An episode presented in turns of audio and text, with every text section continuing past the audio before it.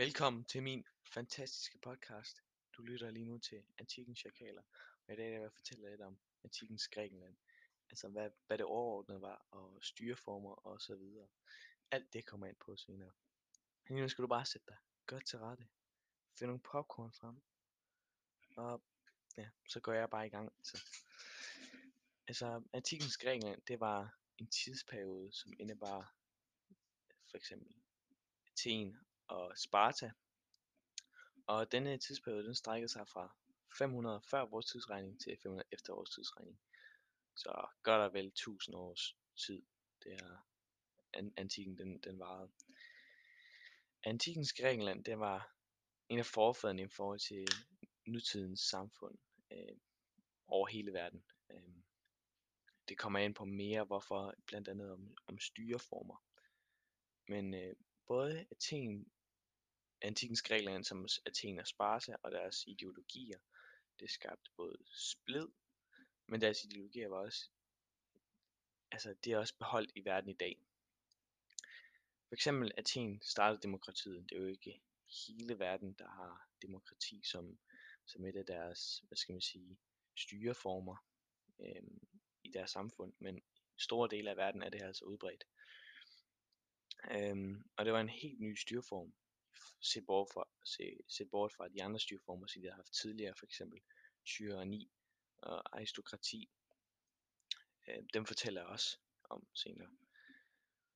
Øhm, Udover de her styreformer, så var videnskaben også en førende rolle i antikens Grækenland. Og det var det fordi, at nu var videnskaben som matematik og naturvidenskab, fysik, geometri en ny måde at beskrive verden på og regne ting ud, end, end man tidligere har gjort som, som, hvad skal man sige, en forklaringsmetode, det var guderne. Øhm, så men det man stadig ikke helt kunne forklare, det sagde man, det var bare gudernes kraft. Altså det var ikke helt smidt væk. Øhm, matematik og fysik, det var også de to ting, man sådan virkelig så på i forhold til, hvordan man kunne beskrive verden på en ny måde og forstå det som en ny basis, øh, man ikke har forstået før, og få, få det udbredt på den måde. Og det er jo blandt andet en af de ting, vi har med os i dag i verden. Som nævnt tidligere, der var det de her styreformer. Det var for eksempel tyranni, aristokrati og demokrati, og det kommer ikke lige oven i hinanden. Der er, det er mere udbredt øhm, gennem mange hundrede år faktisk. Øhm, men det var de her tre fænomener for styreformer, som antikens Grækenland og antikens Athen havde. Og disse styreformer, de, de, de havde som sagt forskellige tider. Og øh, mange bystater havde forskellige styreformer. Øh, men de kunne så vælge mellem en af de tre, for eksempel kunne det være tyranni, som ikke altid er lige så dårligt, som, som det lyder. Altså, tyranni, det er jo en form for enevælde. Det er, hvor man siger, at der er en, der sidder ved tronen, og han, dengang var det jo så, der var ikke øh, lov for kvinder til at bestemme. Øhm, han havde så magt øh, og kunne ligesom vedtage at bestemme alt.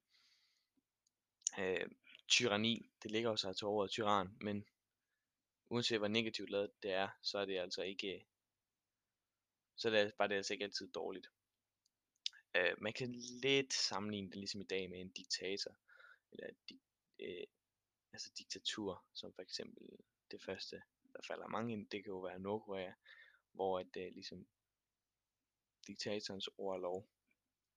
Øhm, men det var det altså ikke altid den her, dengang. Aristokrati var altså også øh, en belagt styreform. Aristokrati, det var styreform, hvor de adelige, eller de, de velhavende og øverste i samfundet, styrede samfundet. Øhm, et citat derfra, det er, at styre ved de bedste. Øhm, som jo ikke altid er rigtigt. Øhm, men det var så de øverste af de rigeste, der sad på tronen. Øhm, øhm, men de øverste, man kan ikke, altså, hvis man, man tænker måske, var det bare nogle rige folk, der sad der, men det var altså adelslægter, øh, som ejede store dele af jord, som så de var i slægt med en af deres forfædre var en adelig, så det havde kørt lidt i familien i forvejen. Øhm, men som sagt, det var de her familier, som ejede rigtig meget jord. Og den brede befolkning, den fik så senere magten, og det kalder man så demokrati. Øhm, og det skete for den udvikling fra aristokrati til demokrati i en tidsperiode, der forløb sig fra 640 års tidsregning til 450 40 års tidsregning. Så 150 år tog det godt og vel for at, ligesom at få demokratiet indført. Øhm, så omkring år før, eller minus 400-tallet kan man så sige til minus 300-tallet, var demokrati den mest udbredte styreform i, i hele Grækenland, og, og den har også siden været en af de førende i hele verden. Men den aristokratiske periode, den styrede samfundet af embedsmænd, som hed arkonterne, aktonerne. Øhm, og disse embedsmænd, de sad i et år, og så blev de derefter sat til et råd, der hed Areopagos. Ja, det er fancy. Og det var byens mest magtfulde institution. Begyndelsen af demokratiet i antikens Grækenland er knyttet til navnet til navnets reformator Solon. Og han opdelte samfundet i fire formueklasser dengang. Disse klasser bestemte deres politiske magt, og den rigeste, politiske, den rigeste klasse havde al magt, øh, og den fattigste færrest. Og gennem tiden så fik de fattigste lidt mere at skulle have sagt i forhold til deres politiske magt, men der var stadig de, de højeste formueklasser, der mest at sige, og det er lidt ligesom aristokratiet, men de syre ved de bedste af de rigeste. Ja. Siden det der, der med det her demokrati og de fattigste, der fik med at sige, der, der havde alle borgere 40 årlige folkesamlinger på en høj by i centrum, og her blev ideologier og holdninger udskilt. Og alle kunne tage ordet, men der var nu en lille kreds af politikere, der, kunne, der dominerede det her, ligesom styret, det ikke var helt udhegnet, det der blev sagt. En anden ting, det var for eksempel fyler, og det var de her geografiske enheder, der fandtes 10 af, øh, som i hver havde 50 repræsentanter fra et råd. Og så blev hvert år de her 50 repræsentanter, eller kandidater, opstillet til fylerne, og så blev der trukket lod blandt dem, ligesom en form for styre. Øh, en måde man kan se, hvordan at det her samfund i det antikke Athen hang sammen, det var Perikles' øh, mindetale, hvor han ligesom taler, taler til folket. Øh, den har jeg prøvet at skære meget ud i pap og ligesom sige, hvad det er, han fortæller her. Først og fremmest så Perikles han bruger de første linjer eller par ord på at vække opmærksomhed på Athens demokrati. Der, det er altså ikke styret af enkelte holdninger og meninger, men det er flertallets ideologi og efterspørgsel og anseelse, han ligesom opmuntrer og hæder. Derfor så takker han for friheden. Uh, Athens folk, der selv har, har et eget privat liv, altså de har deres eget privat liv, og samt det offentlige med deres arbejde og en samfundsmæssig tilværelse, det er forklaret via et citat, der hedder vi er ikke nære mistænksomhed mod hinanden, vi forarves ikke på vores nabo, hvis han i en, i en eller anden retning optræder, som han finder for godt.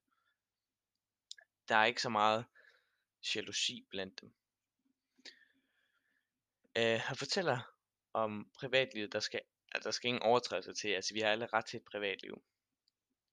Og det skal være ubesværet privatliv af slagsen. Det, det offerliv skal via det privatliv ingen overtrædelser stå, og det er en moralsk antagelse, som han i citatet øh, om privatlivet forklarer, som jeg læste op før.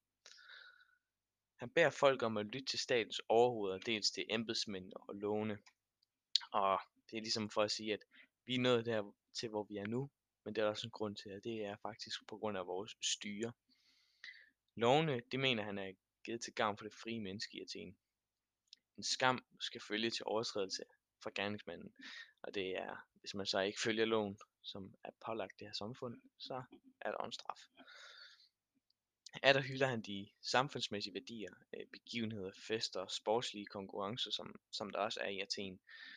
Øhm, hvis vi drager reference til Italiens samfund, så har vi for eksempel Colosseum, som også var meget hyldet.